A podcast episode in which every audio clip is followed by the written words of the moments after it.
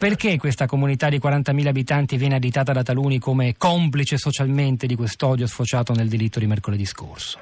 Ma insomma, parlare di complicità in questi termini mi sembra francamente eccessivo perché l'Abruzzo è parte dell'Italia, l'Italia è parte del mondo. Eh, viviamo un periodo di grande crisi economica, che, eh, esatto, crisi economica, crisi di valori, crisi eh, esistenziali profondi di individui e di persone che sono eh, improvvisamente si trovano in un mondo in cui non ci sono praticamente più valori condivisi. Sembra di essere da questo punto di vista, se pensiamo anche all'ondata terroristica islamica, quello che succede, anche alle reazioni che ci sono a questi fenomeni, sembra di essere ritornati allo stato di natura in certe fasi, anche per gli umori e i messaggi che passano, lo stato di natura che aspetta ancora la, la nascita e il sopravvenire dello Stato di diritto con le regole condivise, con il patto sociale tra i cittadini che condividono all'interno di una comunità valori, leggi e regole. Da questo punto di vista, lasciatemelo dire, l'Abruzzo è veramente parte del mondo, per cui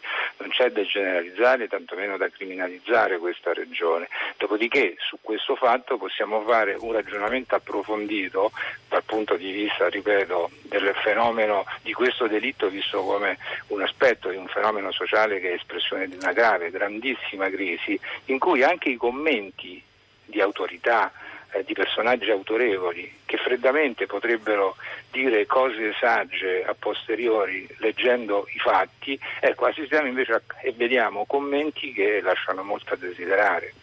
Eh, di Nicola, noi abbiamo, scoprendo questa vicenda, visto foto, per esempio la foto di quello striscione eh, Giustizia per Roberta, che se uno non conosce i fatti sembra una, una, normale fiaccolata che chiede giustizia per una vittima. Poi però apprendiamo che uno striscione di quel tipo era stato appeso fuori dal luogo di lavoro del responsabile dell'omicidio stradale, vedremo poi cosa deciderà il, la, la, procura, ma è, insomma, è, è, ucciso mercoledì scorso. In quel caso il limite è, è, è oltrepassato. Qu- quanta parte della cittadinanza condivideva questo sentimento? Ma guardi, eh, quanto esattamente non lo so. Certamente c'è troppa parte della cittadinanza, in questo caso vasto, l'Abruzzo e il mondo, che davanti a questi fatti inizia a fare tifo. E per questo dico, le regole sembrano sfuggire ai più e per questo io se mi posso permettere, con l'esagerazione che una definizione del genere può assumere, accenno a, a, questo ritorno allo stato di natura in cui i cittadini si fanno diritto, cioè si fanno giustizia da sé, con una parte degli spettatori che applaudono oppure fischiano a seconda se tifano per uno eh, o per l'altro. Ecco, questa è la barbarie dell'epoca e questa, come dire, l'espressione massima della crisi, in questo caso di una società italiana, che non è di oggi, non è di ieri, ma che viene da, da lontano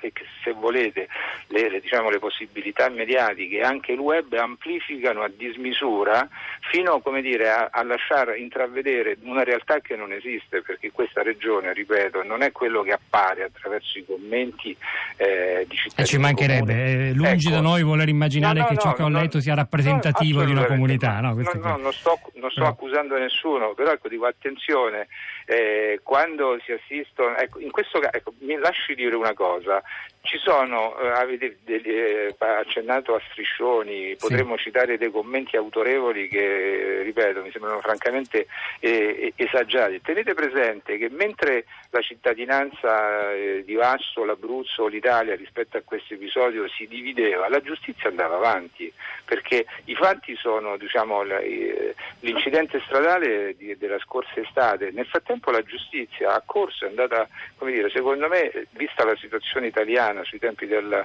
dei procedimenti è andata anche abbastanza e forse non è dunque c'è un, rinvio, c'è un rinvio a giudizio in corso e nel mese di febbraio ci sarebbe stata l'udienza preliminare in cui quel ragazzo avrebbe dovuto rispondere dell'accusa appunto di omicidio stradale e dunque forse non è vero e non è for- tanto giustificato neppure l'appello che ha fatto una giustizia più veloce perché la giustizia lenta eh, miete vittime crea, alimenta l'insoddisfazione che hanno fatto in tanti tra i quali credo anche l'arcivescovo di Chieti esatto. Vasto Bruno Forte Vabbè, insomma, questa è una... Sì. L'arcivescovo è persona autorevole, no, però in, in, questo, in, questo, caso, se posso permettermi, senza urtare la sensibilità di nessuno, quel commento mi sembra francamente Infatti il procuratore, il procuratore, di Chieti poi ha, ha risposto dicendo le cose che ci ha appena spiegato.